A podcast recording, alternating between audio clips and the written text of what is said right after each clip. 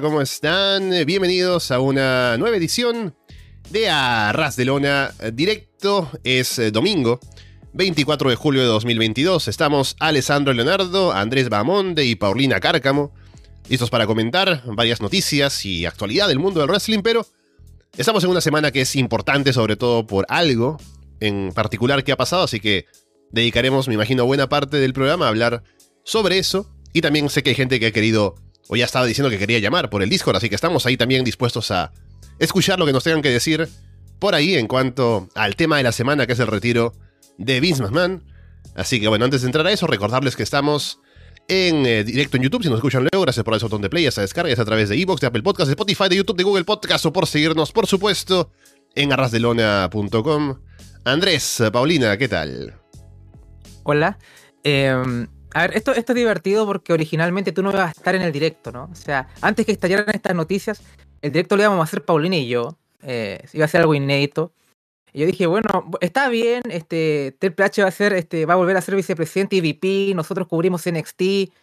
Es adecuado. Iba a ser como más o menos el tema central. Dije, está bien, va a ser un poco más fresco. De pronto Vince se retira y digo, Dios, ahora de pronto se, transforma en el directo más importante como de la historia de los, de los directos y además no creo que haya un directo más importante que este casi, ¿no? A estos, a estos niveles, un momento, un momento bisagra, una cosa como que... Eh, por ahí vi un cartel en, no sé si fue en, en, Dead, Before Dishonor, ¿no? Que estábamos en el día uno después de Vince o cosas así, un poco a, a, eso, a esos niveles. Um, así que te, te, pregunté a ti, Alessandro, o sea, seguro no quería hacer un Florida Vice slash directo, algo así, porque yo creo que la gente que sigue años este podcast es como, bueno, es como la noticia más grande y de pronto no está Alessandro, estamos nosotros, que está, estamos bien, pero me imagino que había gente que quería escuchar también tu, tu opinión en caliente. Así que bueno, aprovechemos y hacemos, juntamos todo, ¿no? Así que estamos Paulina, tú y yo, así que tengo, tengo ganas de comentar esta, este retiro del viejo cochino. ¿Paulina? Uh -huh. Hola. Solo ratito, déjame que. Dicen que tiene eco, así que sí, déjame. Sí, tiene eco, se estaban comentando. ¿Qué pasa? No sé qué pasó, pero están comentando que tiene, eco. Estás todo equeado, Andrés Mamonde. Ya. Ahí creo que estamos bien. A ver, háblame. ¿Se escucha bien? Ya, sí. ahora sí, ahora sí. Acomodé algo y ya estamos bien. Ah, bueno. Hola, bueno, Retiro. Buenos días para mí. Perdón por el rostro, pero es que anoche vimos Honor, no, Dead Before Dishonor. Todo tan intenso que de verdad que quedé agotada. Así que perdón por la cara.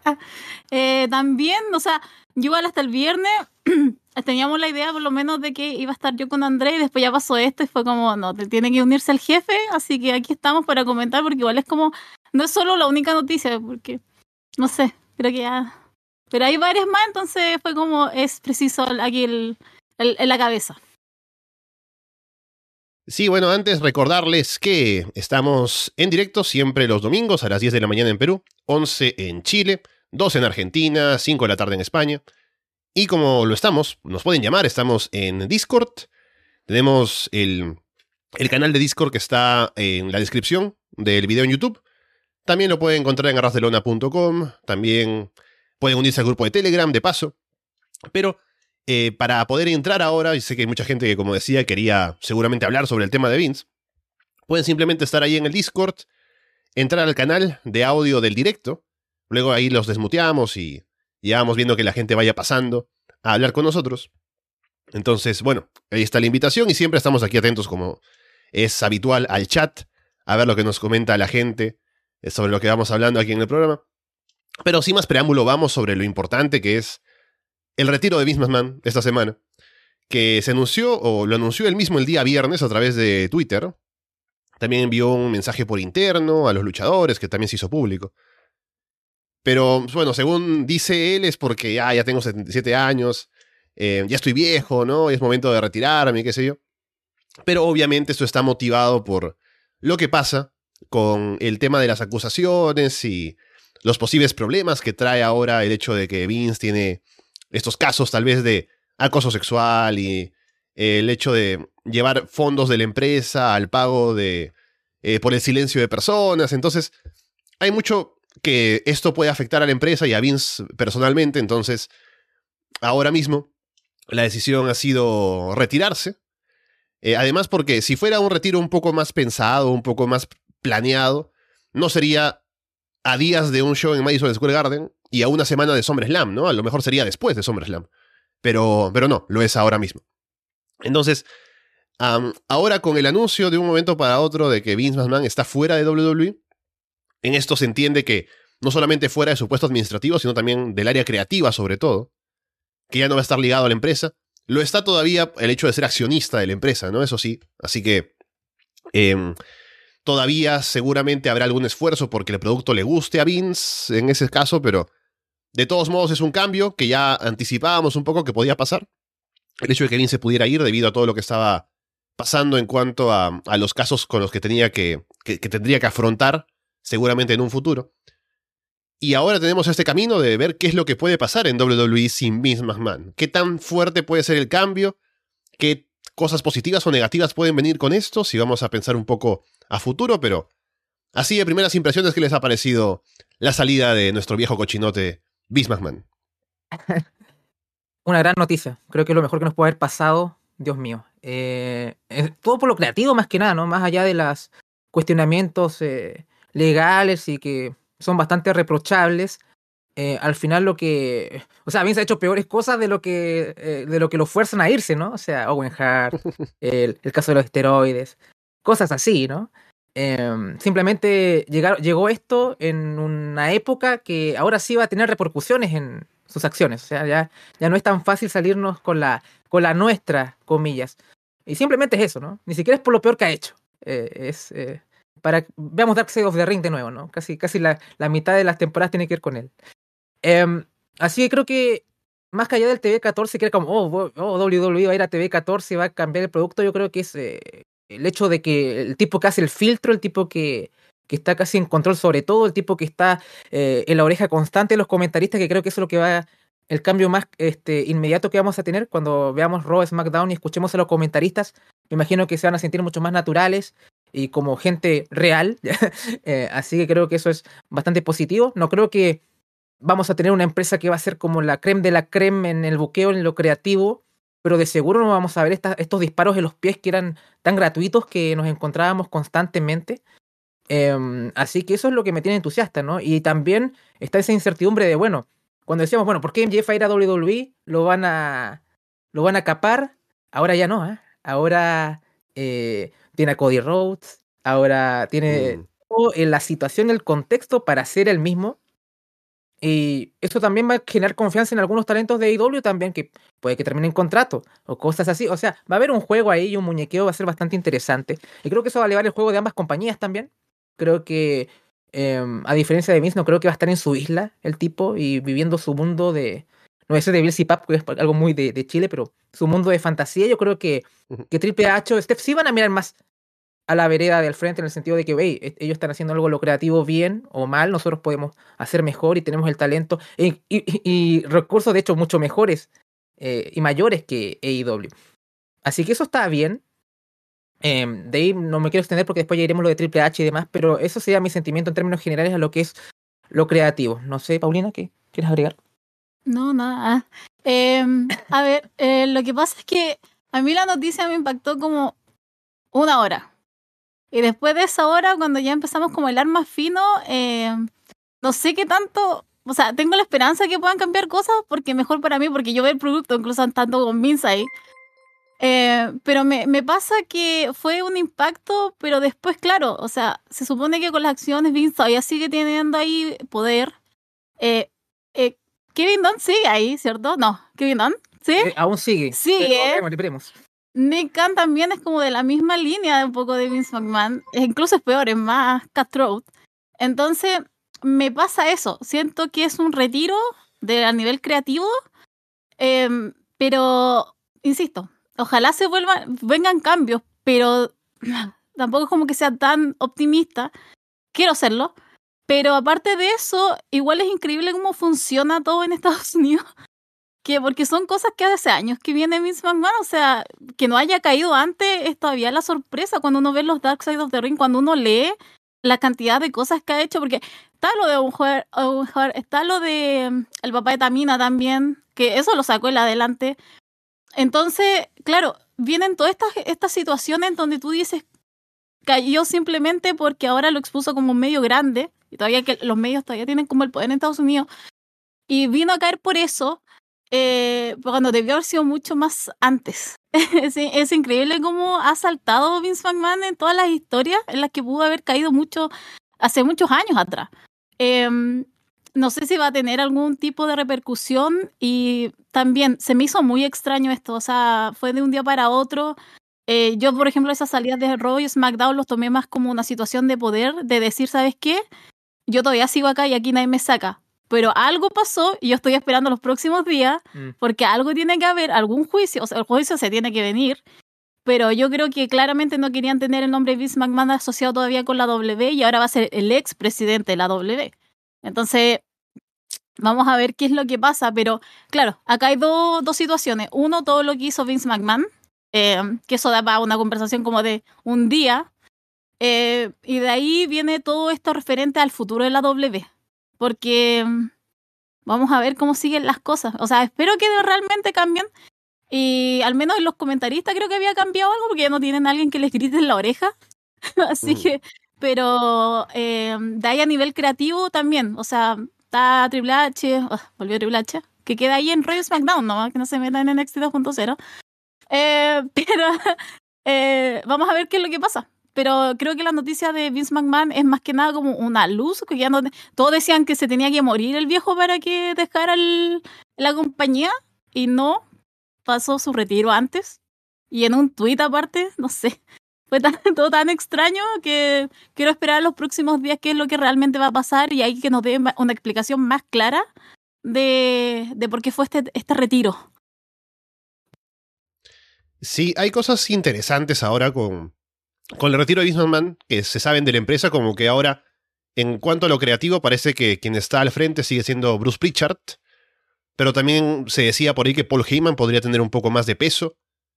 Y eso es interesante, por ejemplo, ¿no? Porque o sea, vaya a tomar más o menos tiempo que veamos cambios en WWE. Ya el hecho de que no esté Vince es un cambio grande, porque, por ejemplo, ya no, va a tener, ya no, tendremos esas noticias de que el guion de Raw o SmackDown cambia a última hora porque a Vince no le gustó algo, ¿no? Ahora tal vez podemos ver la visión original de los creativos y mucha gente que está ahí en la empresa, antes de los retoques que hacía Vince a última hora, por ejemplo, ¿no? Eh, también yo ya me fijaba el día lunes, me llamó la atención que Corey Graves en la mesa de comentarios, por ejemplo, no tenía un traje como normalmente tiene, sino tenía solo una camisa. Y me llamó la atención porque digo, bueno, solamente tienen un código de vestimenta, ¿no? Esto antes de que, de que saliera la noticia del retiro y todo. Y me llamó la atención eso, es como que tal vez Vince está un poco menos involucrado en algunas cosas. Y luego ya cuando Vince se retira, en SmackDown, se ve mucho más libertad en, en comentarios, me pareció al menos, en cómo veía al, desenvolviéndose a, Michael Cole, por ejemplo, sobre todo, más que, más que Paz McAfee, que ya de por sí no le importaba nada.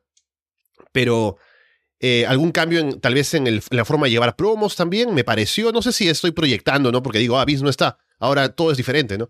Eh, pero un poco tal vez me pareció que vi algo distinto en ese, en, ese, en ese sentido. Claro que no todo va a cambiar de un momento a otro, porque ya tienen toda una cultura establecida de cómo hacer ciertas cosas, ¿no? Pero seguramente habrá más apertura a no tener obsesiones con no decir wrestling, no decir belt, por ejemplo.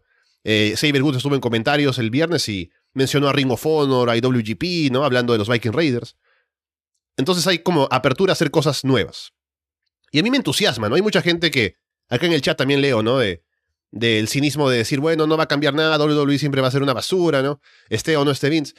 Pero yo como fan, si el producto de WWE no me gusta, en su mayoría, porque hay cosas que sí me gustan, hay buenos combates y todo, si hay cosas que no me gustan en WWE con la forma de llevar historias y construir eh, nuevas estrellas y impulsar a nuevos talentos, siempre la responsabilidad de esto era Vince McMahon. Él era el que tomaba las decisiones, el que estaba al frente de, la decisión final, sobre todo de si tienen alguna idea, algún creativo o alguien, él es el que es el filtro de todo lo que se presenta. Y el hecho de que no esté él ahora, me da una esperanza de que a lo mejor ahora el show mejora de cierta manera, como que hay más oportunidades para ciertos talentos, hay un cambio de filosofía tal vez en el talento que se quiere impulsar o qué es lo que es más valorado por los, los creativos para decidir quién es el siguiente que recibe un push o alguna oportunidad. Y eso me entusiasma, solo por la posibilidad de que haya algún cambio. ya sea por la forma de hacer promos también, que no tengan que ser guionizadas todo el tiempo. O sea, creo que hay posibilidades. Veremos si se materializan y qué tan pronto o tarde pasa esto. Tenemos el main event de Roman contra Lesnar en SummerSlam, que es la repetición del mismo main event. Tal vez esto es como que el, rezago de lo que dejó Vince, y a partir de ahora podemos pensar un poco más allá de solamente Roman y Lesnar, y empezar a impulsar a otra gente, ver cómo llevan diferente algunas cosas. Así que yo como fan prefiero ser optimista antes que ser cínico y decir que no cambia nada, que al final Vince McMahon ya dejó su cultura de, de cómo llevar la empresa. Y con su salida, me gustaría pensar que va a mejorar. Así que será cuestión de verlo. Hay mucho talento dentro que está incluso entusiasmado por las posibilidades de que las cosas cambien, porque es un gran cambio, no es un cambio que es cualquiera, ¿no? Vince saliendo de WWE es un gran cambio, así que solo queda ver ahora de qué manera tal vez empezamos a ver que hay cosas diferentes en la empresa o no. Es que él es el filtro. Eh, ¿Cuántas historias hemos escuchado de programas que lo reescriben no sé, a la, hora antes de empezar? Que ves, ves un SmackDown la semana pasada y después no tiene nada que ver con lo que viste la siguiente porque por algún capricho no cambió todo el guion. Eh, no creo que esas cosas vayan a pasar ahora, ¿no? Entonces, yo creo que va a haber un cambio pues gradual, pero va a ser más consistente el producto, yo creo, ¿no? O sea, cosas horribles vamos a seguir viendo, pero de seguro eh, no, es como casi un, una visión tan obtusa que era la que tenía Vince. A ver, yo soy un bastante detractor de lo último que vimos de NXT de la mano de Triple H. Eh, incluso hasta, hasta, hasta prefiero el 2.0 que tenemos, que bueno, ya tiene un poco más de algo nuevo. Como yo había dicho ya en el fragmento que habíamos liberado, era un poco bueno, Triple H agarró lo mejor de las indies y te dice que el hombre ve, Ring of está al tanto de lo que pasa fuera de la burbuja de WWE también, ¿no? Entonces, em, pero crear algo nuevo es, lo que por lo menos es un poco más refrescante en NXT, más allá de todos los problemas que tiene ahora actualmente. Y tengo ahora a ver qué va a pasar con, la sinergia que puede también tener NXT ahora con el roster principal, porque Shawn Michaels está a cargo ahí de NXT, y Triple H, aparte de que ahora me imagino que va a tener más influencia en el roster, también es bastante amigo de Shawn Michaels. Y ahora creo que sí va a haber una sinergia, una sinergia de verdad. Así que mm, creo que va a valer la pena invertir el tiempo en NXT, a lo mejor por fin, eh, de cara a lo que podría subir. Porque hay prospectos también que son muy prometedores, como Tiffany Strato, ¿no? Yo estoy en la Stratoneta y no me van a bajar nunca. Pero cosas así, que, que por lo menos me entusiasma y, verlas ahí en, en el main roster en un futuro a mediano plazo podría ser eh, bastante mm, interesante. Yo creo que el plano de los luchadores igual va a cambiar bastante. O sea, lo que decían ahí, eh, no sé, yo ese día cuando vi la noticia y después empecé a pensar, yo decía, pucha champa, tal vez ahora se venga algo más, más fuerte para él. Ya no estaba de ese cuas de The eh, ¿Qué más estaba? Rhea Ripley igual, que ha estado bien olvidada. Eh, por más que haya sido campeona, pero claro, después a lo mejor vamos a salir de las Horsewoman un poco de Sacha, ahora que se fue Vince, tal vez también vuelva. Entonces son varias puertas que se abren, pero tiempo al tiempo yo creo, ¿no? Mm. Hasta que no llegue Poppy no, no, voy a, no voy a subir nada. Y también ahí, como decía Viejo Sabroso, creo que más confío en, en Heyman. Ojalá él tomara un poco más de poder ahí mm. que lo que es Triple H. De verdad, yo con Triple H todavía tengo una situación de recelo fuerte. Entonces no es como que yo venga y lo vea como un salvador. Así que yo preferiría una pasada primero con Heyman y de ahí eh, con Triple H. Sí, yo creo que hay una percepción muy errónea de lo de Triple H en lo creativo, porque no ha mm. inventado nada, no ha creado nada nuevo, no ha hecho nada particularmente memorable. Las cosas memorables que ha hecho son un rip-off de lo que se han hecho en otras empresas, ¿no? Oh, Owens y, y Sami Zayn, qué rivalidad. Bueno, eso, eso lo vimos en, en Ring of Honor. Eh, cosas así, ¿no? Eh, y después lo de Adam Cole con, con este Kyle O'Reilly, era Ring of Honor también, que también fue un rip-off de, de Champa y Gargano, y así, entonces es como que bueno, no creo que sea nada muy muy fascinante, a no ser que sea una, si es que los talentos y hay una política más abierta o confíe más en Heyman o gente que más o menos ha tenido éxito, puede que el producto cambie para mejor, pero yo al igual que Alessandro estoy optimista, o sea, ¿para qué ya eh, ser tan negativo? O sea, tanto, por favor, ¿no? O sea, ya, primero que nos decepcione, ¿no? Que nos rompan el corazón primero, ¿no? O sea, eh, eh, estamos al principio de 500 días con ella, ya veremos si es que es Summer o no. Además, igual tiene cosas buenas, ser entretenida de repente igual. que se, se banderan tanto. Sí, a ver, con lo que ha pasado, ya tenemos algunas consecuencias de, mm, después del retiro de Vince. Por un lado, ya tenemos el tema creativo con Bruce Pritchard, Lo que mencionaba de Heyman y también lo mencionaban ustedes es interesante porque hubo un momento, recuerdo hace un par de años, cuando quisieron darle un poco más de peso a Paul Heyman en Raw. Y realmente hubo cosas diferentes a lo que se hacía antes. Hubo un impulso para Alistair Black y Body Murphy, por ejemplo, que tuvieron esa rivalidad que estuvo, estuvo buena. Y se impulsaba diferente talento, ¿no? Así que si ahora tenemos a alguien al mando que es alguien que no es Vince, puede que también tengamos oportunidad de ver cosas nuevas, así como en ese momento. Sobre todo si es Heyman, ¿por qué no darle un poco más de, de chance de que haga cosas? Y ahora con la, el anuncio se ha dicho también que muchos luchadores de AEW, que tal vez estén descontentos con su posición en la empresa, ahora puedan pensar que como Vince no está, a lo mejor tienen, va, a tener otro criterio WWE en cómo captar talentos o ver en quién se interesa y a lo mejor pueden echarles un ojo por allá. Así que eso también sería interesante, si es que sienten que eso les vendría mejor como para su trabajo. Ya mencionaste el caso de MGF, que sería eh, bastante fuerte, sobre todo con toda la historia que hay ahora, que está en el filo de lo lo ficticio y lo real. Em, después, ahora habrá que ver también el tema de los accionistas, porque ya se ha dicho que, obviamente, por los resultados, los negocios, todo lo demás, Vince McMahon siendo la figura que estaba a la frente de WWE era como la garantía, ¿no? Es como el tipo que sabe hacer las cosas. Y ahora que no está, a ver si hay algún efecto en las acciones de WWE, en las negociaciones con ya sea Arabia Saudí, ya sea con los canales de televisión. Ya Brock Lesnar parece, según se ha reportado, que solo por el hecho de que Vince ya no estaba, estaba pensando no presentarse en SummerSlam. Como que dice, no, si Vince no está, yo no me presento porque yo vengo a trabajar con Vince. Y mm, finalmente lo convencieron, según se reporta, al final no sabemos qué tanto estuvo cerca de irse o no. Pero apareció en SmackDown al final, así que aún está en SummerSlam. Pero es un efecto, o sea, es una decisión que trae efectos por varios lados. Así que solo queda ver ahora qué va a pasar con la WWE sin Vince McMahon. A ver qué tan cerca se siente ya el cambio, como ya decía. Entonces, me mantengo entusiasta. Em, creo que ha sido, desde que tengo uso de razón, WWE ha estado con Vince McMahon al mando. Ahora no lo está. Así que Em, creo que van a, van a venir cosas nuevas. Y eso me, llama la atención. Eh, yo como soy fan de wrestling, no me gusta odiar a WWE. No lo hago, solamente critico cuando no me gusta lo que están produciendo. Y que esto sea una chance de que tengan un mejor producto, pues me alegra. Entonces, a ver si, si levanta el producto, si es un producto que me habla más a mí, siendo producido por gente que es más joven que alguien de 77 años, que a lo mejor ya no conecta conmigo porque somos de otra generación. Entonces, habrá que ver. Sí, eh, eh, un poco agarrando el hilo lo de Lesnar, eh, se presenta alguna pregunta interesante de cara al main event de SummerSlam, ¿no? O sea, ahí vi una foto de un, juguete de que era Brock Lesnar con los dos títulos. De, y dice, ah, a lo mejor hacen el cambio. Ahora, si es que esta actitud o esta escena fue real, y tal vez si Brock quiere, no sé, no estar más por simplemente lo une el respeto casi paternal que tiene por, por Vince, por lo que le he escuchado él mismo incluso. Em, veremos más de Roman aún. Bueno, ya todos teníamos claro que Cody es como el llamado a, a, ser campeón, ¿no? Se supone que esa debería ser la idea. O tal vez van con, van con todo por tiro, o a lo mejor cancelan los planes con Theory también. Em, pero yo creo que van a seguir con eso. Además, creo que alguien dijo por ahí, no sé si fue en el, en el grupo de Telegram, estoy muy de acuerdo. O sea, creo que Triple H le encanta a Theory también. ¿eh?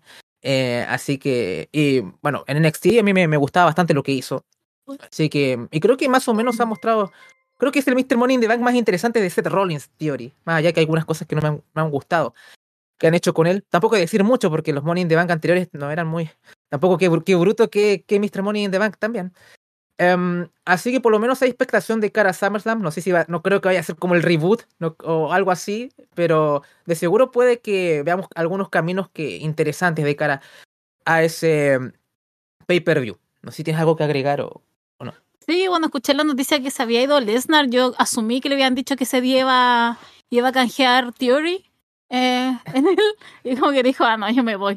No voy a permitir esa estupidez. Pues, eh, y después decían que no, que había sido por lo de Vince, y después apareció en el show y fue más extraño aún. Entonces, no sé, yo a esta altura ya me tomo todo lo que dicen en redes como un poquito... Será como ya para el morbo y para, para nosotros comentarlo, pero claro, no sé hasta qué punto haya sido real. Obviamente ahí hay una relación paternal que tiene Bron con Vince y lo más probable es que después se vaya y ya no le interese. A lo mejor confía mucho en el hombre, pero eh, más allá de eso, eh, no sé, yo igual tengo mi esperanza de que a lo mejor ese día Theory va, va a caer sobre Brock Lesnar. Entonces, eso es lo que me daría más risa. Entonces, sería simplemente como la confirmación de una hipótesis. No, como si hubiera estado Vince, yo creo que ganaba Cody y canjeaba Theory y teníamos campeón Theory y como que la alegría de durar como dos segundos. Eh, pero bueno, veremos qué, qué tal. O sea, mantengo mi optimismo.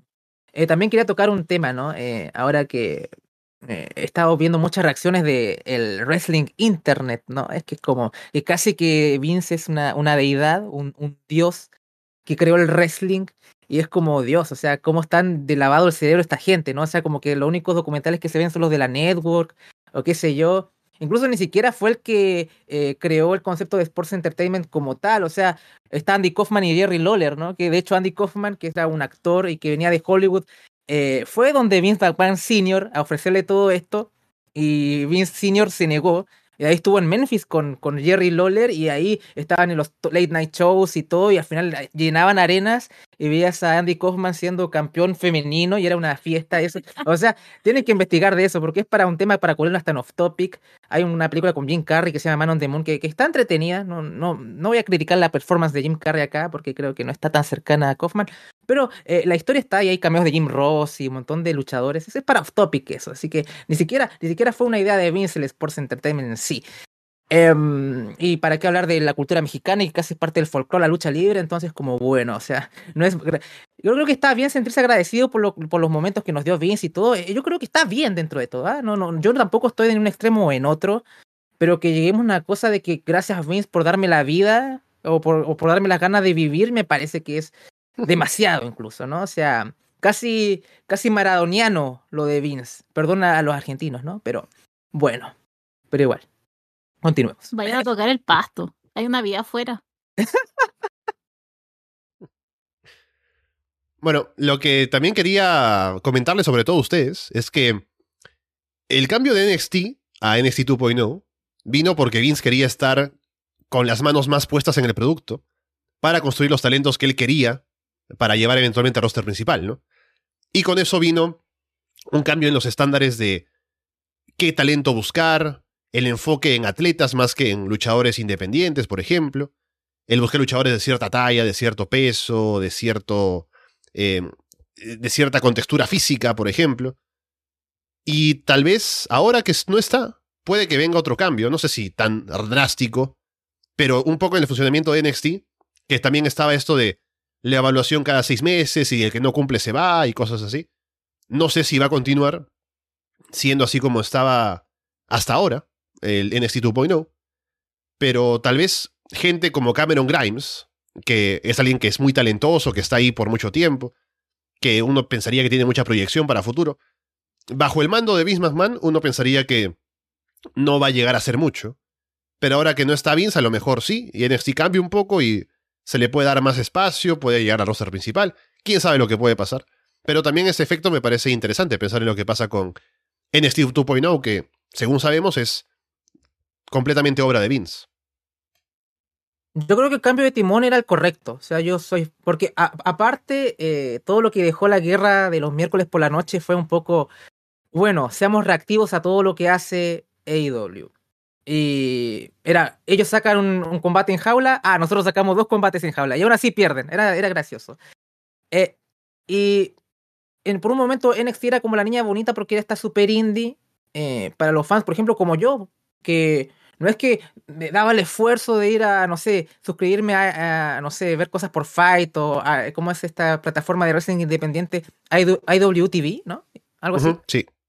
Eh, ahora es mucho más fácil acceder a, diferentes cosas en wrestling, ¿no? O sea, pero yo decía, el, el, fragmento que subimos con Cora Jade, o sea, el daño que ha hecho NXT, o sea, me encanta NXT, pero hizo mucho daño también. O sea, Ring of Honor se fue de Elite y se fue a la mierda. O sea, eh, la escena independiente de, de UK con, con NXT, eh, o sea, todo el mapa que hacía Triple H como de dominación del mundo era, o sea, aterrador.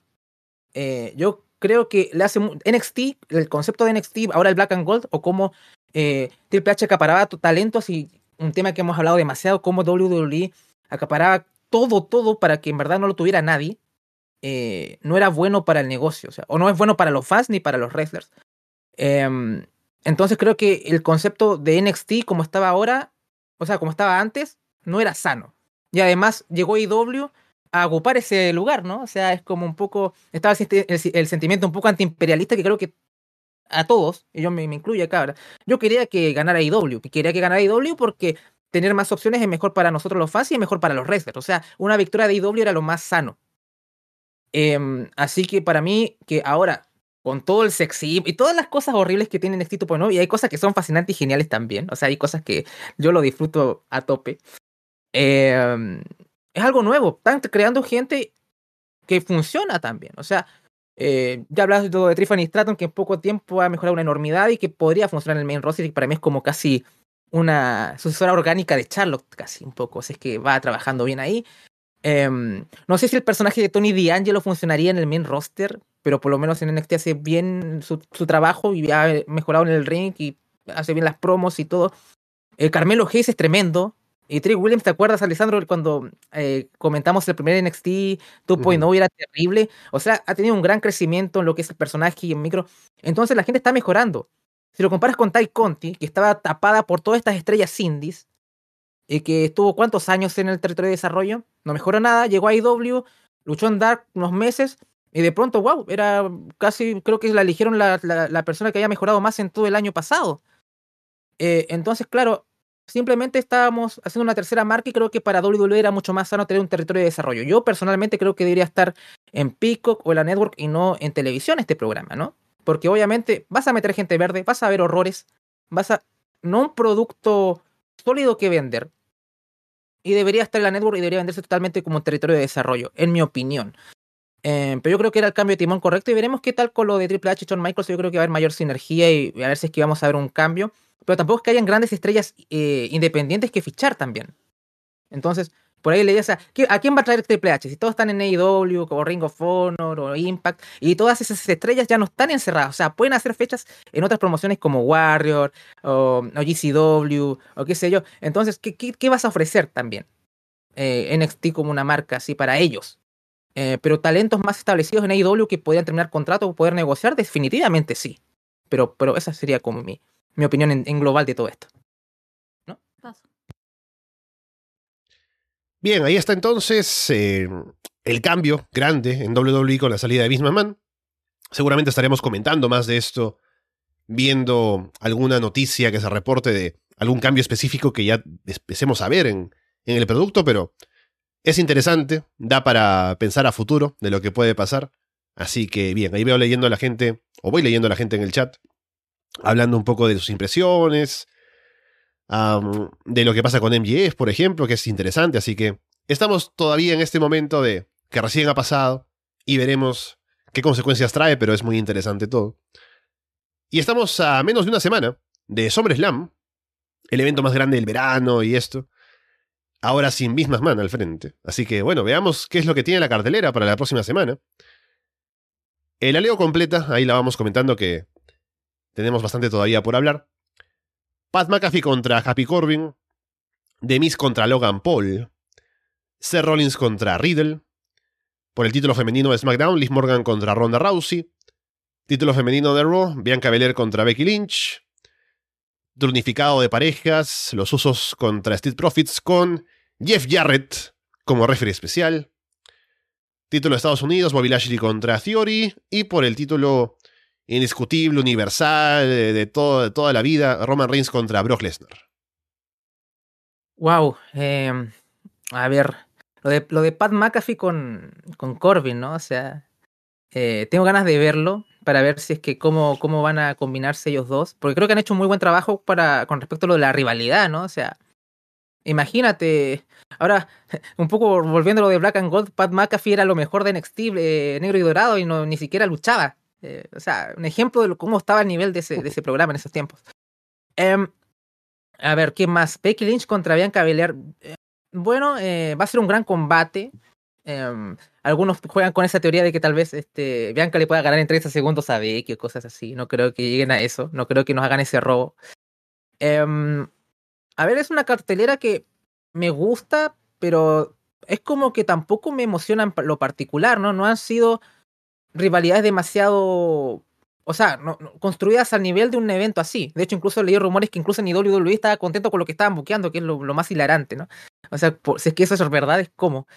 Em, pero creo que van a dar un, buen show. Eh, no sé si habrá canjeo. Yo creo que ahora con todo esto de Brock puede que haya una posibilidad, pero siento que no es el momento. No es el momento para, para que canjee Theory y bueno, es como mi, mi, mi corazón todavía espera a Cody, ¿no? Es un poco así.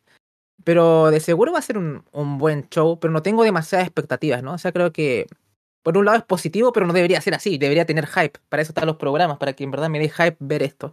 Es como la tónica con WWE. Pero de seguro vamos a tener, creo que buenos momentos como siempre. Y espero que no, no llegue ese momento que por booking me, me haga como... que me arruine todo, ¿no? Que al final arruine todo lo buen hacer por alguna decisión creativa, que es la, la tónica que a veces que pasa con algunos pay-per-views de la, de la WWE. No sé, a mí me pasa que hay algunos combates que, por ejemplo, el Corbin extrañamente con Pat McAfee, Dios Pat McAfee, me entusiasma, pero es por McAfee y tampoco le hago la guerra a Corbin, a mí me gusta harto. Lo de Logan Paul con The Miz también está interesante porque Logan Paul todavía sigue tratando de ser babyface y no sé por qué.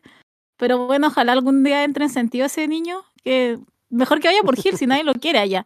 Que se gane, lo dije la vez pasada, que lo tiene que ganar con sudor y sangre el cariño de la gente, porque no lo van a pasar simplemente Babyface porque ahí se ponga y le haga la guerra al Miss. Eh, Street Profit los uso de verdad que hasta acá. No, no puedo creer que otra vez vayas a tener que ver eso. Eh, Theory, Bob y Lashley simplemente nos da el pase que va a ser eh, Theory, porque si pierde tiene que canjear esa noche, si no, olvídate. ¿Qué, qué, qué, qué nos queda entonces con Theory otra vez? ¿Lo van a matar? Eh, Becky Lynch y Bianca me entusiasma que, va, que se va a poner Becky Lynch. ¿Qué traje usará? Se ha visto tan hermosa en estos últimos pay-per-view que simplemente me, me, entusiasma ver con qué va a salir ahora.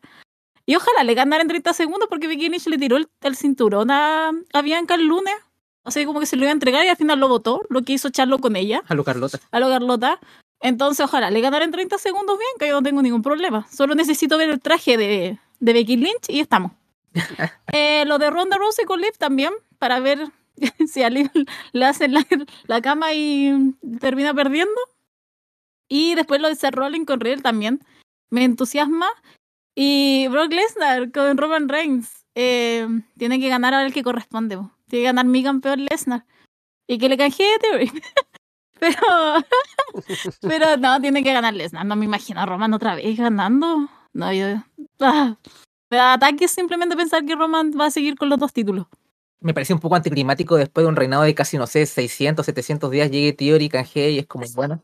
Eh, eso es lo que me pasa, ¿no? Entonces, eh, a lo mejor veo a Roman ahí alzando los dos títulos fuego artificiales y ya, y estaría bien con eso. Y, creo, creo que hasta esperar por Cody valdría la pena, no sé. Esa es mi, mi, mi, mi, impresión. Pero bueno, mm, veremos. A ver. Tenemos ahora a Carlos en la línea. Carlos, hola. Hola, buenas, ¿qué tal? ¿Qué tal? Eh, acá, como ya pasó un poco el tema de Vince, y han designado los dueños. ¿Habrá un choque entre Nick Khan y Stephanie en las ediciones, como el han dejado los a cargo? Sí, sabes, justamente ahora algo que me olvidé mencionar es que, claro, con la salida de Vince, los más altos mandos en WWE quedan siendo Nick Khan y Stephanie McMahon, casi equiparados en cuanto a poder. Y lo que se dice es que no son cercanos, o sea, no, no son de trabajar juntos, tampoco es que se lleven mal pero no es que sean cercanos en cómo administran la empresa. Entonces, no sé si eso puede derivar en un conflicto de poder, si se cumple el meme de que Nick de pronto termina con la torre del Mortal Kombat, ¿no? Pero eh, es interesante pensar en eso también, si es que tiene alguna consecuencia a futuro. Stephanie es la heredera por familia y todo eso, pero Nick Khan ha estado subiendo eh, de pronto por su, no sé, su talento administrativo, no sé por qué motivo habrá subido Nick Khan, Debe haber algún motivo. Debe tener algo que aporte a la empresa que es valorado. Entonces, ha llegado ese puesto de presidente, de estar ahí arriba y quién sabe si a lo mejor luego quiere terminar con el poder entero. Es que más que poder, lo que nos importa es lo creativo. Nick Khan tiene cero experiencia como Booker y no creo que meta mano ahí. Entonces, por mucho que aunque sea Nick Khan el dueño máximo y emperador de todo el del multiverso, qué, en, qué eso, en qué afecta a lo creativo, que es lo que nos importa, en qué afecta al booking, que es lo que nos importa. Probablemente los accionistas van a estar más confiados que ese trabajo que es en manos de, los McMahon, de Triple H, o de que gente que tenga experiencia en esto, que de Nick Khan, que el hombre se encarga de las negociaciones, tal vez, no sé, los pay-per-views lo hacemos los sábados, o vamos a tener algún contrato con esto o esto otro, los números no mienten, eh, así que creo que le ha ido bien acá en ese aspecto. El negocio va bien en, en los números, así que yo no creo que se molesten no creo que se. Por algo son. Ah, no hay un CEO, ¿no? O sea, creo que Steph va a estar más metida en lo que es eh, el. Un poco lo que hacía comillas Brandy, ¿no? El Chief Brand Officer, un poco la imagen corporativa, lo, lo que también supongo que lo creativo, comillas también, pero imagino que el esposo tendrá un poco más de poder ahí o, cosas así. Eh, yo lo veo así, no veo que Nick Khan vaya a afectar demasiado lo que vamos a ver en pantalla con respecto a lo creativo, que es lo que en verdad nos importa como fans. Si tienes algo que agregar. No. Bueno, Carlos, ¿algo más que nos quieras comentar? Ah, sí. Bueno, aparte, de, como ya el meme del actor de Mortal Kombat, también otro que se pueden ir es Kevin Dunn y, y, no, y no me acuerdo otro más, pero ya serían por lo que pasó con lo de Vince y todo. Y también que se o sea que van a sacarle más cosas a Vince después de lo que pasó, lo que ha salido ahora últimamente. Ahora no sé cómo será. Bueno, en cuanto a lo de Kevin Dunn, sí escuché que, o sea, todavía sigue él en la empresa, pero se espera que no vaya a estar mucho tiempo más porque era alguien que trabajaba muy, muy cerca de Vince McMahon. Y me imagino que, o sea, sé que mucho talento y mucha gente no es muy, eh, o no está muy contenta con Kevin Dunn, no es alguien muy simpático con quien lidiar. Si uno lee el libro de John Moxley, por ejemplo, también. Ah, entonces, ah, parece que su futuro no sería de estar mucho tiempo más en WWE, lo cual también es bueno, ¿no? Hay, hay mucha gente que ahora, como decíamos, ¿no? Dicen que con lo de Vince McMahon no va a haber mucho cambio, pero solo con la salida de Kevin Dunn ya hay mucho que cambiaría. Con la forma en la cual se, se filma el show, los cambios de cámaras, la cámara que se mueve, cuando se pelean en backstage, que es horrible. Tal vez eso ya puede ser un cambio que sea bastante eh, visible, bastante notorio, de cómo se filman las luchas, de no tener que mover tanto la cámara, de poder ver más completo el, los combates, por ejemplo, en el sentido de transmitirlos como un deporte, como hace IW, por ejemplo, New Japan, que es una forma diferente de filmar las luchas. Así que eso también sería un cambio bastante importante. También la producción de, de promos y segmentos, así que eso estaría bueno. Y en cuanto a lo otro, bueno, ya tenemos bastantes casos que han salido. Es posible que salgan más. No, no se sabe. Creo que hubo, creo que hubo de que han acosado luchadoras también. Sí, escuché un poco de Ashley Mazaro, que lo comentaban por ahí, pero al final todo es algo que debe terminar de probarse, que tendrá que responder bien en los tribunales, ¿no? Y todo eso, y a ver si hay una consecuencia legal, que en este caso ya no afectaría a WWE porque él ya está fuera, pero afectaría sí la, la imagen de él y seguramente si tiene que cumplir algún tipo de multa, ya sea en cuanto a dinero, no sé si ir a la cárcel, ¿no? Pero eh, habrá que ver qué es lo que le pasa a él cuando finalmente llegue el momento de que tenga que responder.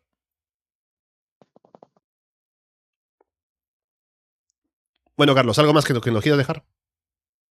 No, eso era todo y nada más saludarlos a, a, ustedes y ya que sigamos el programa. Listo, gracias, gracias por llamarnos, cuídate. Chao, cuídense. cuídate, Carlos. Chao. Chao. Bien. Ajá. Entonces, bueno. Eh, solamente para retomar la cartelera de SummerSlam, solo para, bueno, ya lo comentaron ustedes, pero también debo decir que me, me sorprende para bien lo de Pat McAfee y Happy Corbin. Creo que han hecho un buen trabajo con la historia. Y hasta tengo hype por ver la lucha.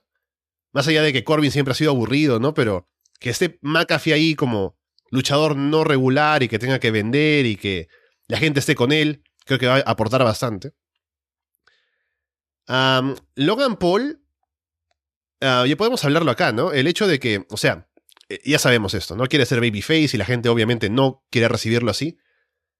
Aún así creo que en Raw al menos hizo un trabajo decente en que, claro, como Miss está al frente suyo, Miss es fácil que gane hit, entonces él como le responde a Demis, un poco que funciona en ese público de Raw, pero llegando a SummerSlam a lo mejor es un público más hardcore, el que va a pay-per-views y eso, entonces a lo mejor um, están más con Demis que con, que con Logan Paul, pero bueno.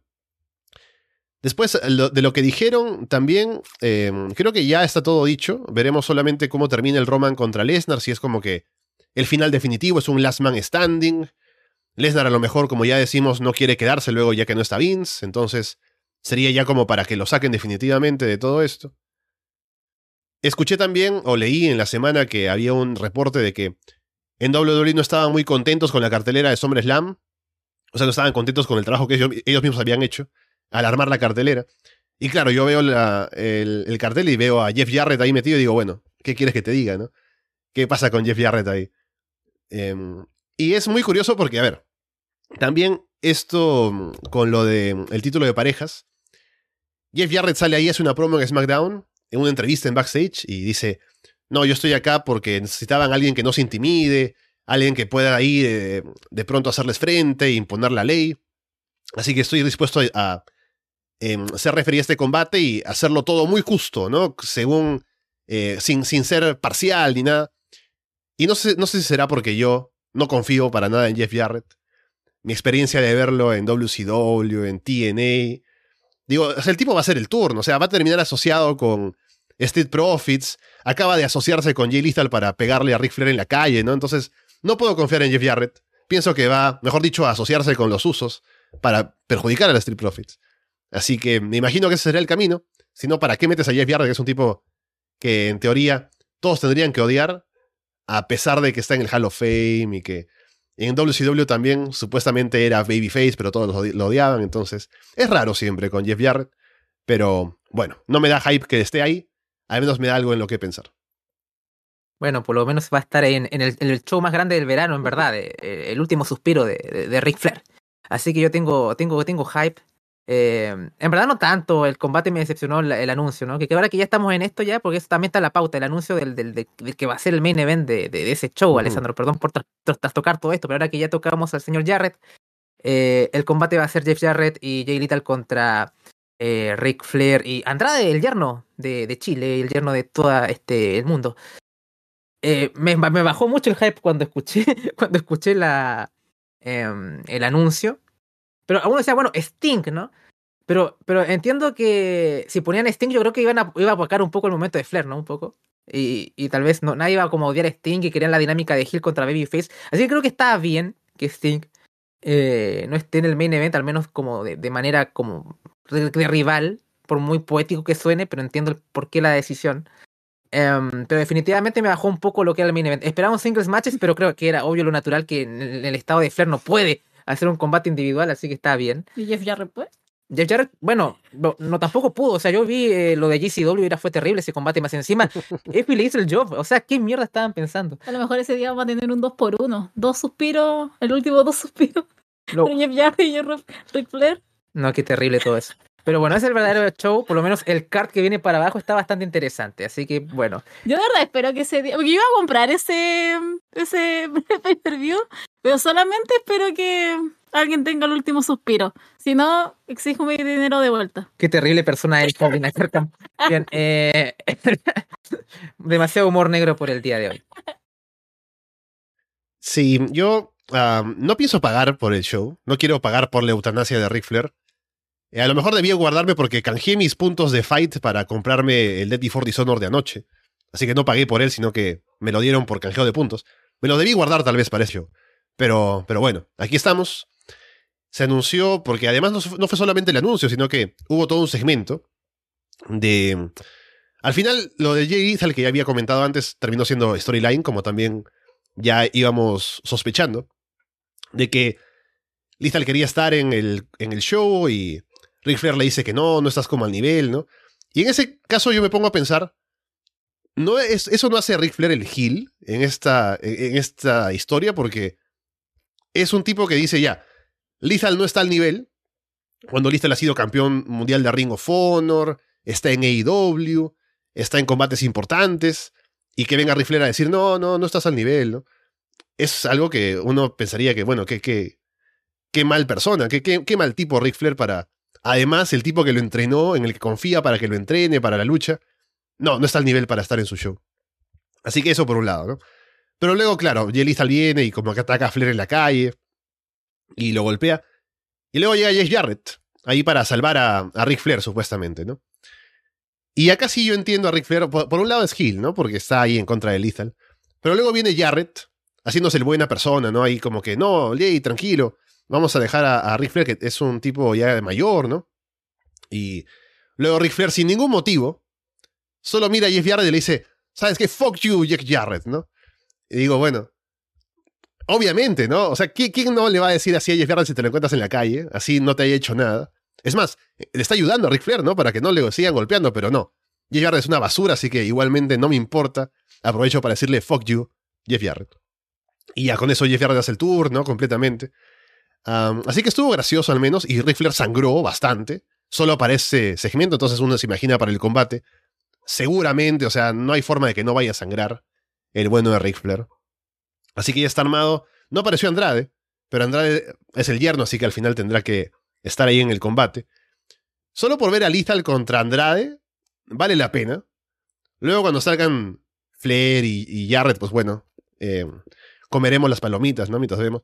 Pero la cartelera, vamos a comentarla nuevamente para que la gente esté enterada al completo de lo que viene en ese show, que maldita sea es una buena cartelera. Combate por el título de Impact, Josh Alexander contra Jacob Fatu. Brian Pillman Jr. y Brock Anderson contra Kerry Morton y Ricky Morton. Eh, los Briscoes contra los Von Laredo Kid, Taurus, Rey, Fénix y Bandido en una Fatal Four Way, aunque Bandido estaba lesionado, no sé si estará para este combate. Luego hay otra Fatal Four, Jonathan Gresham, Konosuke Takeshita, Alan Angels y Nick Wayne.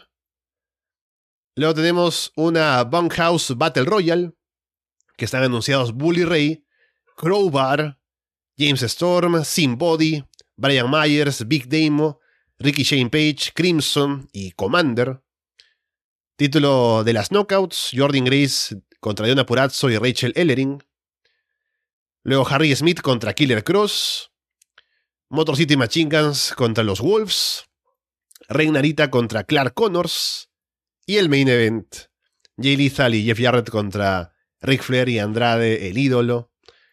Que es, un cartelerón, o sea, ¿qué, ¿qué, puedo decir? Aparte del main event y todo lo que trae esto, es un gran show. Entonces, quiera o no, creo que tendré que verlo. Sí, no, estamos muchos abogando que esto va a ser un numerado, estamos trabajando, eh, algo, algo se va a intentar, esto tiene que ser eh, televisado. Eh, o sea, yo estoy entusiasta, quiero ver el show. No, o sea, no sé si quiera ver. O sea, va a ser. Igual tiene su morbo. O sea, un poco. Aquí desnudamos nuestra alma y vemos qué tan horrible ser humano somos, ¿no? O sea, eh, lo quiero ver por la carterera, lo quiero ver por el morbo. Un poco de ambos. Hay un poco de todo. Va a estar Hugo Sabinovich y, Carlos Cabrera. Ah, bueno, la nostalgia, ¿no? O sea, un poco. Mm. Hay un montón de, de factores que te podrían eh, incitar a, a comprar el show. Yo creo que tengo los créditos de Fight ahora para comprarlo. Eh, o sea, para canjearlo, y creo que lo, vería en español, ¿no? O sea, solamente por la, por la nostalgia y todo eso, ¿no? Em, creo que también escuché que iba a estar Charlotte, obviamente no, no luchando ni nada, pero estando ahí en el público, viendo esto, ¿no? O sea... Va a estar Ashley. Ah, Ashley, como Ashley ahora, ¿no? Sí, me imagino. ¿Qué sé yo? Em, y, oye, ¿por qué no me puedo librar del, del, maldito de Valley Ray? ¿no? O me decía, Andrés, veamos NWA. Ah, prendo NWA y ¿qué me aparece de Valley Ray? Después apagué mi televisor inmediatamente y no voy a ver NWA por un buen tiempo. Aunque hablaremos de NWA más adelante. Em, pero sí, es una gran cartelera. Creo que por ahí también reciclaron un combate de, triple manía, que fue como lo mejor. No vi ese combate en particular. Eh, creo que Clark Connor está con lesión, ¿no? Porque creo, eh, no sé si va a estar en ese show. Mm. Em, así que a lo mejor tenemos un reemplazo por ahí. Más mal que mal va a ser en, una semana más todo esto. Tomohiro Ishii, ¿no? Hacen el, el reversa de, de Forbidden Door. claro, podría estar bueno eso, ¿no? O sea, en verdad este show es la verdadera Forbidden Door porque está Impact, Strong, o sea, de todo está acá, Ring of Honor, lo que sea. AEW también. Este es el verdadero Forbidden Door, es el, es el último, el último suspiro, a decir otra vez, el último match de, de Ric Flair. Es que tremenda cartelera. O sea, lo que no me va a dar el sábado SummerSlam me lo va a dar el otro día el, el pay-per-view del último suspiro de Ric Flair. Entonces, Perdón, pero ¿cómo no voy a comprar? Pero es que va a estar muy bueno eso. Y como tengo mis favoritos de Impact, tengo mis favoritos de Impact, entonces estoy más contenta, pero ¿qué? Si estamos esperando a tomar Ric Flair ahí. De verdad, ya estoy esperando ahí un momento. Solo un momento. Yo solo voy a ver en español porque necesito ver en qué estado mental va a estar Hugo en ese, en ese momento. Adivinen quién pide liberaciones en Florida no toda la semana. O sea, estos niveles de seres humanos tenemos acá en el staff. Oye, ya queda poquito más liberación, así que estoy sobando las manos ya. Pero espero encuentre trabajo apenas, apenas termine. Excepto Mr. Stone. Bueno, ahora mientras hablábamos, he cambiado de opinión. Voy a ver el último suspiro de Ric Flair. Y es posible que lo comentemos en numerado. Así que, ¿qué, puedo decirles? Ahí está. Eh, convenciéndonos de que veamos la eutanasia en vivo.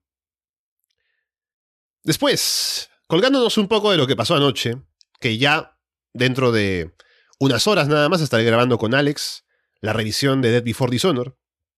Esta semana se anunció que los Briscos firmaron con Ring of Honor, algo que ya se veía porque Tony Khan, o mejor dicho, los Briscos estaban luchando en Impact Wrestling como campeones. Comentábamos con Paulina y con Carlos el hecho de que perdieron el título en el último pay-per-view con los Good Brothers. Nos preguntábamos por qué y la razón más evidente sería que Ahora que vuelve Ring of Honor, tienen la chance de volver a estar ahí y son los briscos, son Ring of Honor básicamente, entonces tienen que estar ahí.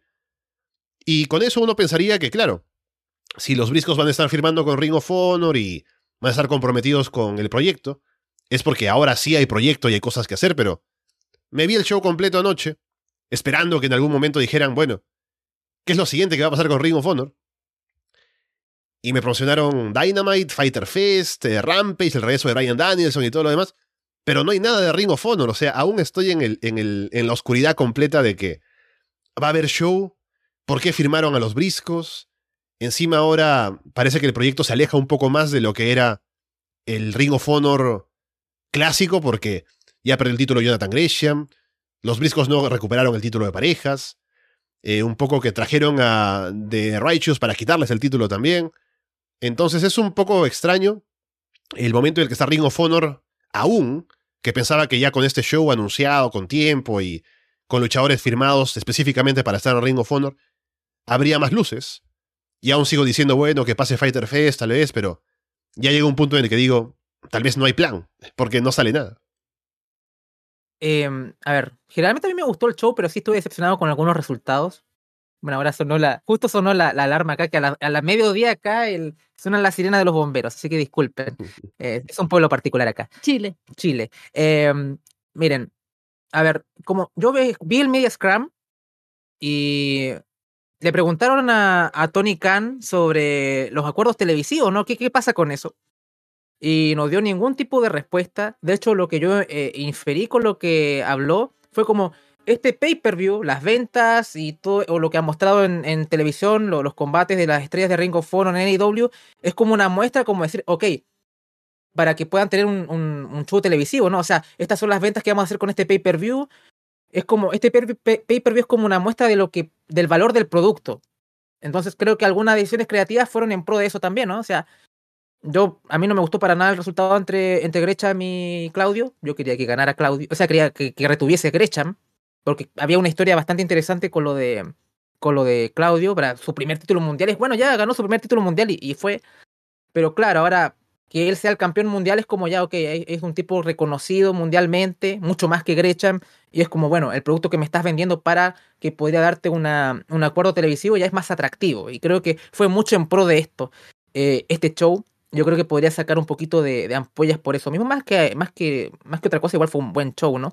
pero fue un poco víctima de las circunstancias que está ahora eh, la marca de Ring of. Es un poco, bueno, tenemos que vender este producto y hacerlo atractivo eh, para su comercialización, ¿no? Y si queremos ponerle más identidad o el gusto clásico de Ring of va a tener que ser después de que ese acuerdo se concrete, que uno pensaría, bueno, el streaming y todo eso. También este, le preguntaron a Tony Khan en el Media Scrum si eh, los briscos iban a ahora aparecer en Rampage o, o mm. Dynamite y esas cosas. Y Khan evadió un poco la respuesta. No, lo dejó un poquito abierto, ¿no? Pero dijo, no, ahora estamos centrados en Ring of Honor y estoy muy feliz de trabajar con ellos y todo eso. Pero como que en verdad no dio mucha esperanza de verlos en la programación de IW en Warner Media o Warner Discovery ahora. Es un poco bueno. Eh, parece que todavía está la gente que no los quiere, parece que está ahí aún. Como que me dio esa sensación cuando lo escuché no cerró la puerta, pero no, dio un no definitivo. Fue como una cosa como que, en verdad es Ring of Honor y estamos centrados en esto. Em, pero poco más. Yo también pensaba que a lo mejor hasta podían ganar los briscos, era el main event, iban a, iban a eh, centrar todo este, este nuevo Ring of Honor. Eh, casi caigo el, micrófono, perdón. Em, y no fue así, así que fue como un poco decepcionante en este caso. Pensaba que iban a ganar porque los Vox no, no fueron campeones, no íbamos a tener este marco bonito del FTR ganándole el tercer match a los Vox, todas las gemas de, del infinito, lo que sea. Parece que ese va a seguir siendo el plan, pero no sé si el, el, final boss van a ser los, los Bucks. Así que bueno, veremos las opiniones de Alex, que bueno, es un tipo que es fan eh, eterno de Ring of Honor y me gustaría ver, escuchar que su percepción con respecto a los resultados o, las ideas que se plasmaron en el show, así que atentos a lo que eh, a los comentarios que van a hacer tanto tú como, como Alex. Me duele Serena Deep, ¿no? Eh, lo que más me dolió anoche y lo que más me quisco todavía, que, no puedo creer que haya perdido, no puedo creer que haya retenido Mercedes Martínez, estoy pero... Eh, y también me da la impresión de después lo que pasó en el show, y ya que no hicieron anuncios, creo que esto fue más un tryout para ver eh, cómo funciona el producto y a ver si traen a inversionistas, no sé, pero me pareció eso.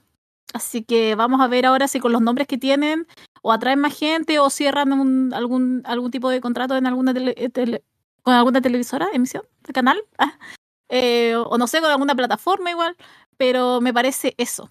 Pero de que el show estuvo bueno, estuvo bueno, estuvo muy bueno. Pero igual, me dio esa impresión. Y con los briscos, bueno, ya esto se cierra para que vuelvan a Impact. Va a tener que seguir aguantando los Good Brothers. Pero bueno, esa, esa, es mi cruz. Esa, esa es la, la, cruz que cargo yo ahora. Y para cerrar rápidamente, sí, CR Tuber tiene un, un, buen punto, que Claudio es más clásico de Ring of Honor que de que Gresham. Pero Gresham, yo que vi el producto un tiempo, eres como el tipo que venía a purificar la empresa y los valores y como que tenía toda esa idea y era como el Ring of Honor vigente, ¿no?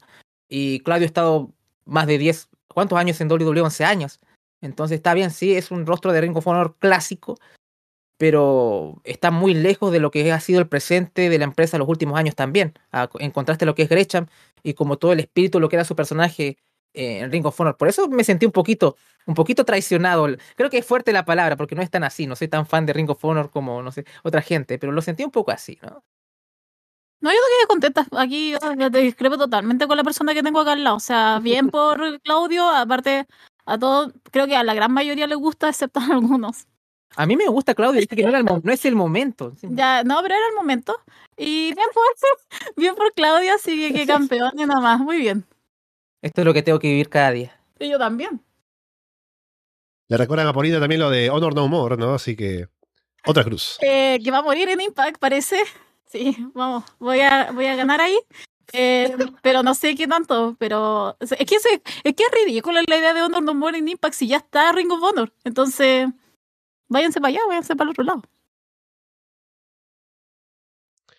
Bien, en unos horas, como digo, voy a grabar con Alex, así que comentaremos un poco más a detalle lo que nos ha parecido Dead Before Dishonor y lo que está haciendo Tony Khan con la empresa desde la compra.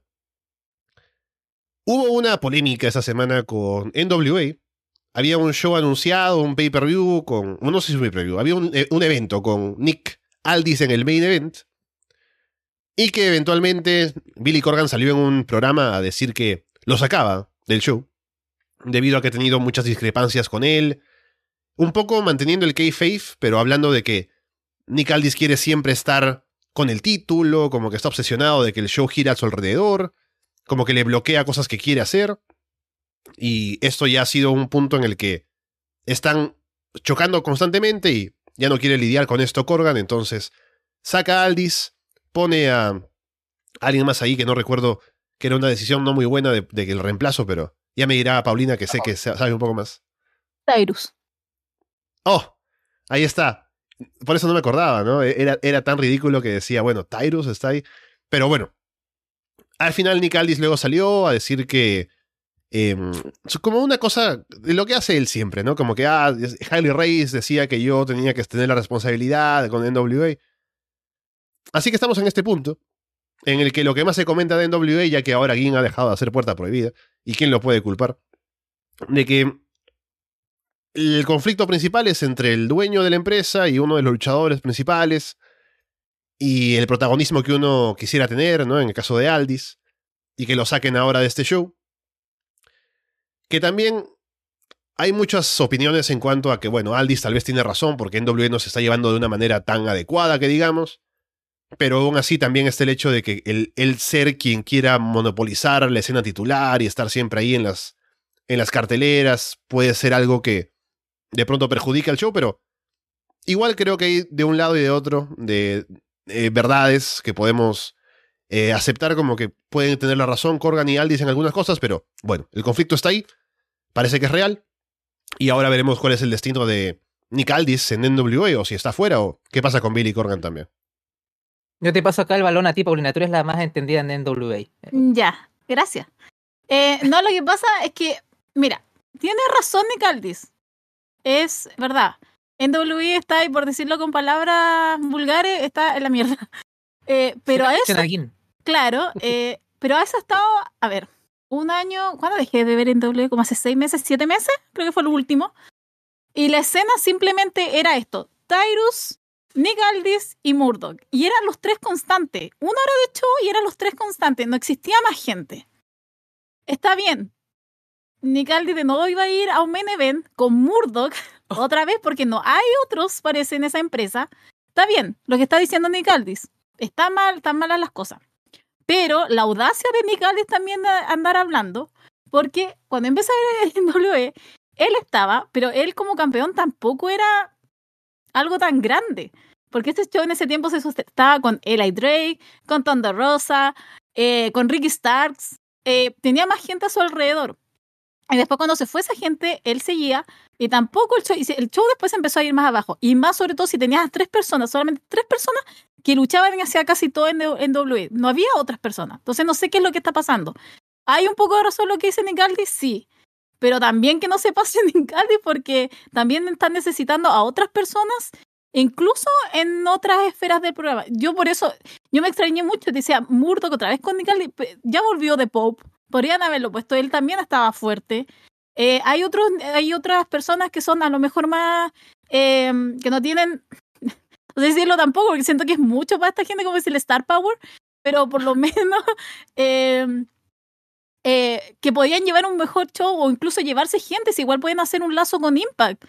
Pero ni siquiera eso, se han concentrado en estas tres. Y claro, a lo mejor Nick también ya está aburrido y quiere ver a otras personas, o a lo mejor quiere tener el título, iba a perder a lo mejor, no lo sé. Pero está muy, está muy extraño lo de NW. Lo apoyo, pero hasta cierto punto. Y ojalá igual esto sea como un, un llamado de para que despierte igual Billy Corgan y no sé, ponga haga otras transacciones, o por lo menos que escucha gente alrededor, porque parece que es solamente lo que él dice y lo que se hace.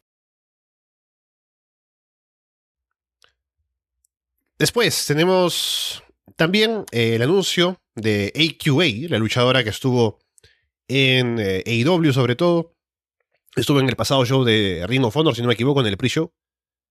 Anunció que se retira de manera indefinida, parece que estaba en un mal momento eh, personal, ¿no? Así que una luchadora que había mostrado algunas aptitudes, tal vez no demasiadas, pero podría haber mejorado seguramente con el tiempo. Lamentablemente se retira y pues habrá que ver de si es que piensa volver en un futuro o no. Sí, la, recuerdo del show que tú mencionas que fue en Supercard of Honor. También tuvo alguna actuación por ahí en, en AEW. Y también la vimos en NXT ganándole a Tony Storm. Eh, lo recuerdo también. Em, o sea, tiene habilidades atléticas bastante interesantes. Ese shooting star press es tremendo que el que hace. Pero así en términos generales, igual hemos visto combates bastante, bastante feos así que creo que era un, proyecto interesante si es que se trabajaba y se pulía, pero ahora en el, en el presente, en este tiempo, no, no hay gran pérdida, eh, si es que somos realistas. Eh, pero esperemos que, que, vuelva también, o sea, las condiciones están, pero... Y, estaba en un contexto en que podría eh, mejorar también, o sea, estaba en una de las empresas más importantes de, de la industria, o sea, más o menos está en un lugar cómodo, no es que esté luchando ahí en un sótano, qué sé yo. Entonces, eh, me imagino que hay algunos problemas de, no, sé, no, no, tengo claro, así que mejor ni opino, pero me imagino que algo, algo importante para que tome esta decisión y esperemos que resuelva sus asuntos porque la chica talento tiene, pero aún está lejos de, de ser una luchadora completa. Es que estaba priorizando su salud mental, es por eso. Es como el mismo caso, ay, se me olvida esta niña, que igual me empezó con AEW.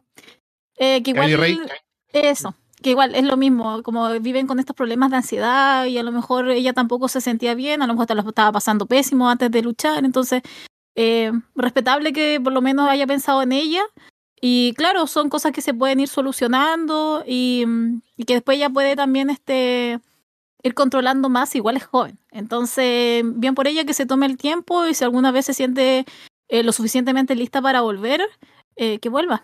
Pero. Ahora, ah, ya que estamos con el tiempo limitado por lo que hemos hablado de Vince, ¿no? Vamos a saltar un poco y hablar de algunas cosas que son las más importantes, me parece. Aprovechando que están ustedes, hablemos de Maxine Dupri, ya que veníamos con varias semanas de Maximum Male Models, con Max Dupri, ¿no? LA Knight y la Drake al mando.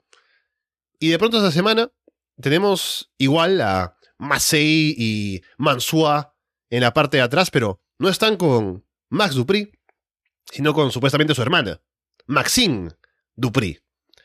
Y bueno, convenientemente que se llame también Maxine, ¿no? Así no cambia el, nombre de Maximum Main Model sin que cambie el sentido. Que además es Sofía Cromwell, ¿no? De que estaba en, NXT. Entonces, ahí está, parece que según se ha dicho, eh, esto sería un cambio que habría decidido hacer Vince McMahon. O sea, ya estaba él planeando sacar a Max Dupri y poner a Maxine. Parece que no había terminado de convencer para algunos el trabajo de LA Knight, ¿no? Como en este personaje.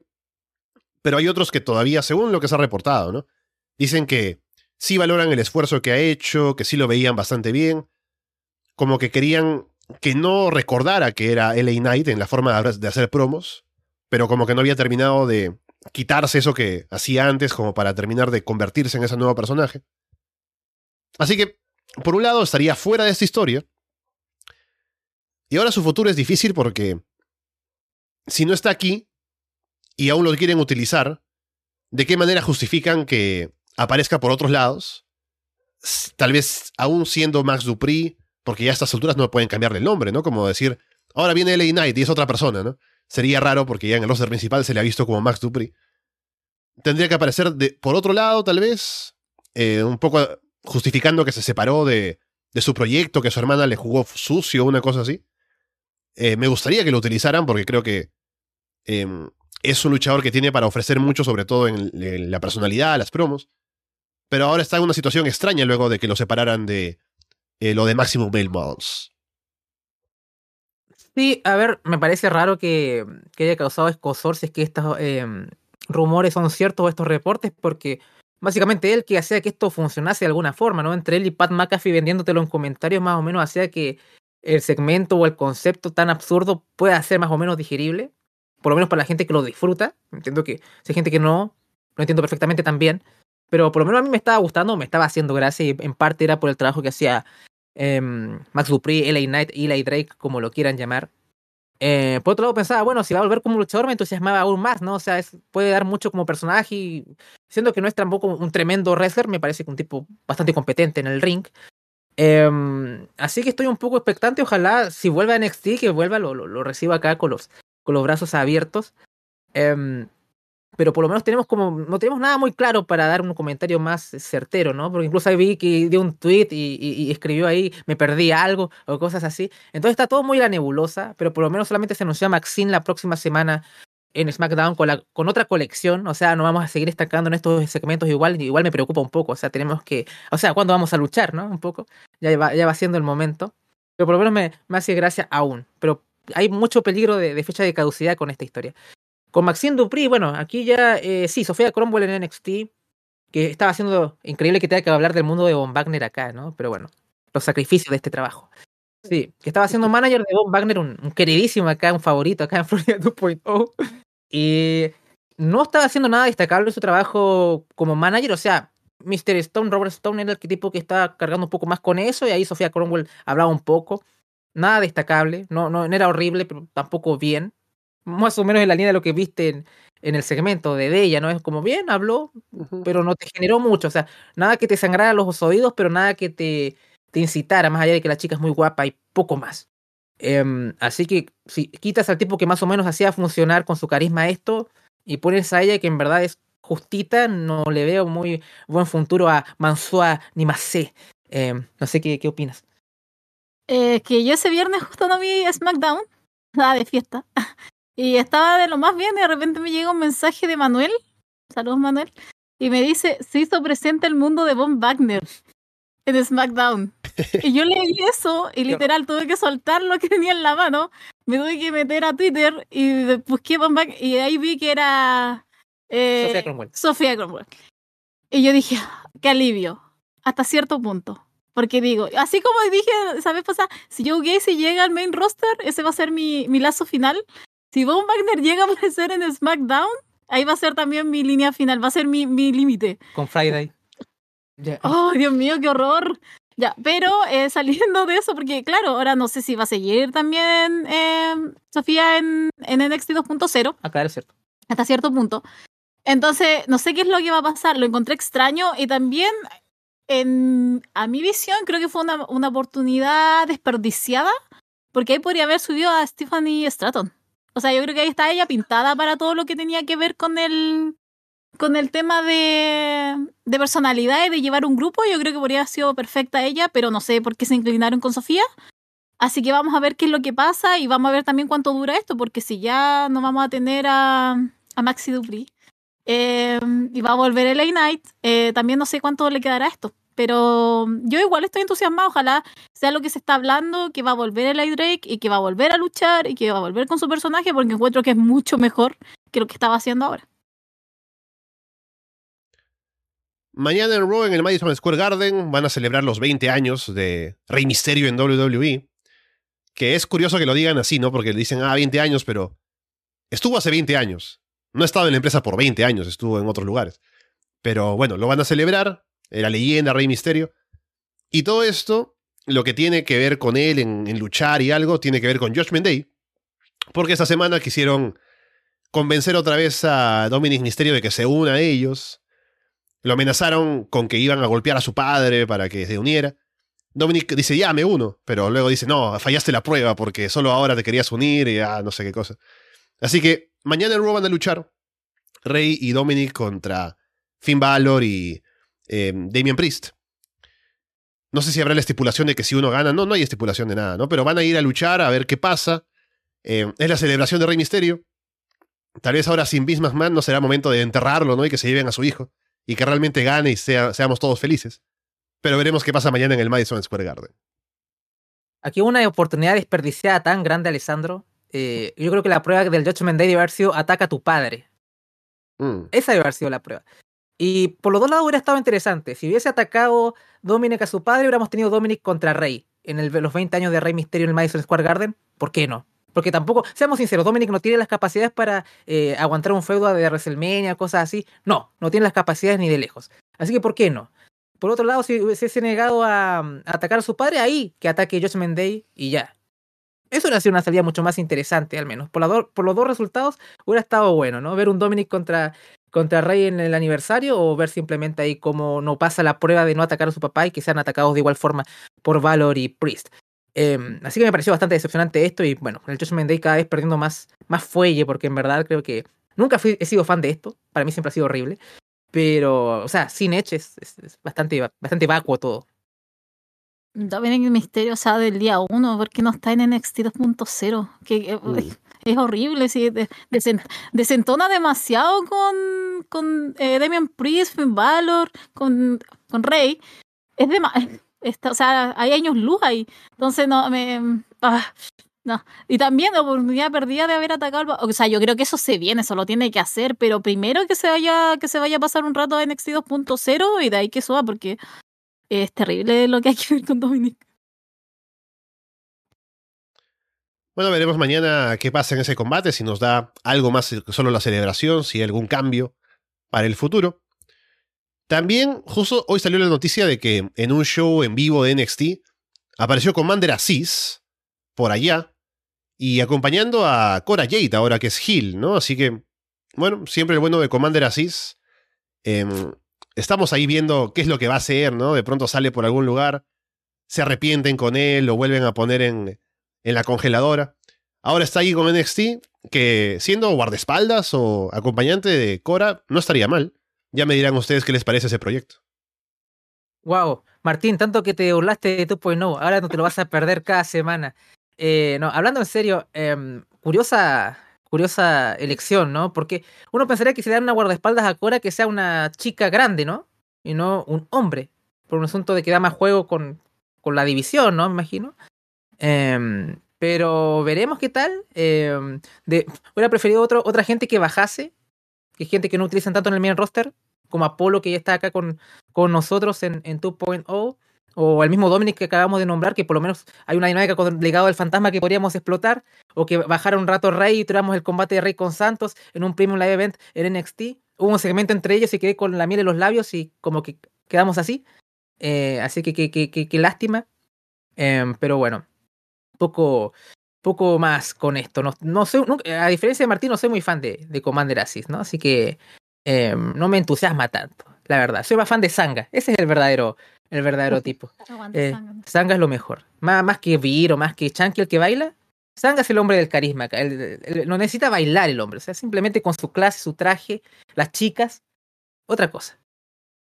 Está no lo que van a hacer en NXT 2.0, que obvio Commander así se va a encontrar con Apolo Cruz y van a hacer así como yo te conozco de alguna parte. Una visión del futuro de Apolo. Una visión del futuro de Apolo, así lo que está ahora, esto todo por seguro. Interesante part también, no, no me lo hubiera imaginado. Eh, hace sentido igual para que Corey tampoco haga tanto daño si es que tiene otra una guardaespaldas, pero em, vamos a tener que ver el martes porque parece que va a estar interesante. Eh, sí, como siempre, no es el, es el show, es el show, es el show. Bueno, cerca ya de la hora podemos meter un tema más que parece que hay dudas con Gable Stevenson, que lo firmaron por todo lo alto, lo presentaron ahí en, en WrestleMania. Pero ahora, parece que, bueno, ya meses después, él aún quiere competir en el wrestling amateur, quiere tal vez ir por otra medalla olímpica. Y no se está comprometiendo tanto en dedicarse solamente ahora a WWE a entrenar para ser luchador profesional.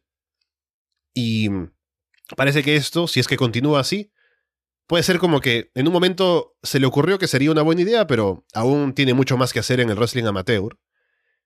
Lo cual mucha gente está de acuerdo, ¿no? La gente que sigue el, wrestling amateur tienen a Gable Stevenson como uno de los mejores de todos los tiempos. Y que aún está como a un nivel como para ir por más cosas y conseguir más, más galardones y qué sé yo. Entonces, esta asociación que iba a tener con WWE puede que haya llegado a un punto muerto y no tengamos finalmente a, a Gable Stevenson como parte de, la empresa, por mucho que se quiso invertir en él. Sí que gracioso todo esto, ¿no? Pero yo creo que nadie lo va a extrañar, porque tampoco es que lo, que vimos en pantalla no tenía carisma tampoco mucho. Em, me imagino que ese background que tiene podría explotar y verlo ahí. Eh, pero no creo que tenga ese personal que tenía Kurt Angle tampoco. Entonces, eh, si querían recrear a Kurt Angle, dudo que les iba a salir, porque al final lo que elevó a Angle a, un nivel más allá no solamente fue su, sus capacidades atléticas, sino que también su carisma. Y Stevenson nos mostró mucho. Acá nosotros tenemos el hermano acá en NXT, que está con el nombre de Damon Kemp, y me parece un, buen worker lo que ha mostrado, por lo menos, no lo vi en NXT UK, que estaba ahí antes, pero lo que ha mostrado en 2.0 con, con Diamond Mine y todo, creo que ha hecho un buen trabajo lo que he visto. Algo habla, no le he visto gran carisma porque el rol que tiene no es principal, así que me imagino que es bien correcto con, lo, con su rol ahora. Pero el hermano no, no puedo hablar demasiado. Medalla de oro, quieren recrear, tener su segundo Kurt Angle, pero no, no les va a resultar. Y yo creo que va a ser un flop. Eh, la verdad, porque él debería estar en NXT, Gable Stevenson, ¿no? Pero por su caché de medallista de oro olímpico, no lo iban a hacer. Entonces iba a ser otro caso de meter un tipo verde ahí, que quién sabe si iba a resultar o no, iba a ser una apuesta, en vez de meterlo en el territorio de desarrollo que tú tienes y de ahí subirlo y ver, hey, ¿qué tal? Con todas las herramientas que te estamos dando acá, ¿cómo vas a probarte tú en el main roster, en Raw, en SmackDown o lo que sea? Entonces yo creo que el, que el, el modus operandi que estaban haciendo con él era el erróneo y la aproximación incorrecta. Em, pero veremos. Pero, pero, creo que es positivo. Si él tiene ese deseo de seguir compitiendo, que lo haga, que su corazón esté contento. Imagino que las puertas van a estar abiertas eventualmente a un regreso. Es lo mismo pienso, o sea, que se concentre en su carrera. Si él quiere seguir ganando y haciendo más leyenda en el de amateur, mucho mejor para él y para nosotros también. Eh, creo que debería seguir con el ritmo del hermano. El hermano lo está haciendo súper bien en NXT 2.0. Está aguantando los malos tratos de Roy Strong, pero es lo que lo hace tierno de nuestros ojos. Pero encuentro que está mucho mejor, así que si él se quiere seguir tomando su tiempo, mucho, como digo, es mucho mejor. Noticias para la gente que no ve NXT, Roderick Strong consiguió personalidades increíbles. Gracias, Shawn Michaels. de llorón, pero, pero tiene, tiene personalidad ahora. Continuemos. Sí, yo solo pienso que no hay mucha gente, me parece, que esté como deseando que, oh, ya debuta David, Stevenson, quiero verlo. Y me imagino que en Estados Unidos es un poco más esto de que seguramente salió en las noticias como medallista olímpico, representando al país y demás. Y tal vez un hombre más mediático, pero no me da la impresión de que solo por, por eso el ponerlo en WWE traiga mucha gente que quiera verlo. Me parece que también es una combinación de qué tan caliente está el producto, qué tanto la gente estaría interesada en verlo luchando en WWE. Así que no me parece que sea una gran pérdida en caso de que finalmente no vaya a quedarse en la empresa. Pero bueno, habrá que ver qué es lo que decide, ¿no? Creo que con las posibilidades que tiene, tiene lo de continuar con Wrestling Amateur como una buena decisión para su carrera y no estaría mal que lo, que lo haga si le parece lo correcto. Bueno, con eso podemos ir cerrando por hoy el programa, habiendo hablado de varias cosas, sobre todo lo de Vince McMahon, que da todavía para mucho más y seguramente tendremos más cosas que comentar en las próximas semanas. Ya viene SummerSlam, así que hablaremos luego de ese show de lo que nos habrá parecido el rumbo ahora que toma WWE, aparte de todo lo demás que vamos hablando siempre eh, aquí en el programa sobre wrestling alrededor del mundo. Estamos también en el Patreon para la gente que no está ahí comentando Monday Night con Raw Nitro de los 90s. Tenemos Florida Vice hablando con Andrés de AEW. Florida 2.0 también hablando de NXT, el show A de WWE como ya lo saben. Además de el directo aquí, tenemos Puerta Prohibida. Ya sale también Casa de los Horrores esta semana, así que atentos a eso. Y todo lo demás que traemos siempre habitualmente aquí. Como les decía, vienen unas horas la revisión de Dead Before Dishonor, entonces estaremos comentando, como siempre, todo lo que pasa, lo más importante del mundillo. Y gracias por estar aquí, Andrés, Paulina, por estar en el programa para hablar de eh, Man sobre todo y de todo lo demás. Sí, gracias a ti, Alessandro, y a toda la gente que nos está escuchando, apoyándonos tanto tanto en Patreon como acá en el chat. Así que un saludo a todos que nos están escuchando tanto en vivo como en diferido más adelante. Así que eso, atentos a todo lo que se viene en AEW con el regreso de Danielson, ¿no? Que va a luchar contra Daniel García. O sea, el tipo recién se está recuperando, le ponen un combate durísimo. O sea, no, bajemos un poco las revoluciones, amigos. Y bueno, NXT, el show va, vamos a ir, tener al Factor X, Zion Queen contra Apollo Cruz. ¿Y, quién más va a luchar? Se me olvidó. Pero bueno, el superhéroe matemático. Ustedes saben, ¿no? los queridísimos personajes que tenemos acá. a los mafiosos, los asesinos a, nuestra querida este, tropa. ¿Algo que, agregar? Ah, gracias por escucharnos, eh, también por el apoyo y vean NXT 2.0, no se van a arrepentir, el mejor show. Sí, un grande Tony. Bueno, ahí nos despedimos. Es un grande Tony porque esta semana pasó su storyline, estuvo en otra empresa también, así que... Canon en AEW, Tony sí, D'Angelo es lo más grande. Sí. Eh, bueno, no sé qué a con eh, todo eso dicho, por ahora los dejamos de parte de Andrés Bahamón, de Paulina Cárcamo y Alessandro Leonardo. Muchas gracias y esperamos verlos pronto.